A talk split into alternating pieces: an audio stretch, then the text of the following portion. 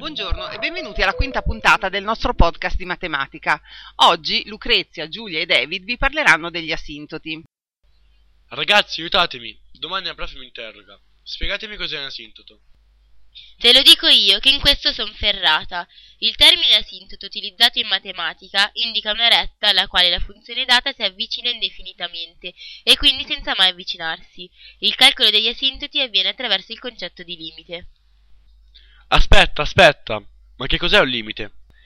Il limite di una funzione è lo strumento che fornisce informazioni sul comportamento di essa nei dintorni di punti particolari, avvicinandosi senza mai raggiungerli. Ma io mi ricordo che esistono vari tipi di asintoti, come quello orizzontale, che sia quando il limite di una funzione dove x tende a un valore infinito ha per risultato un valore finito.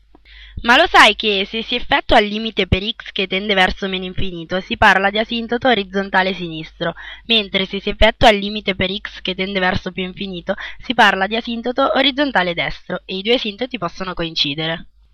L'asintoto verticale te lo ricordi? No! L'asintoto verticale sia quando il limite di una funzione dove x tende a un valore finito ha per risultato un valore infinito. Aspettate, c'è anche l'asintoto obliquo. Allora, l'asintoto obliquo si ha quando la funzione, andando verso meno infinito, si avvicina a una retta obliqua. Perché esista devono verificarsi tre condizioni. E quali sono queste condizioni? Queste le so io. La prima dice che il limite di una funzione dove x tende a un valore infinito ha per risultato un valore infinito. Mentre la seconda... No, no, questa la dico io. La seconda dice che il limite della funzione data eh, fratta x tende a un valore infinito, ha per risultato un valore finito che rappresenta il coefficiente angolare della retta, ovvero un numero reale diverso da zero. Almeno mi fai dire la terza? Sì, dai, dilla tu.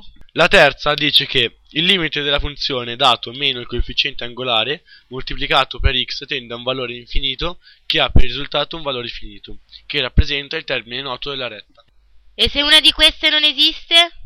L'asintoto obliquo non esiste. Ciao a tutti e alla prossima puntata!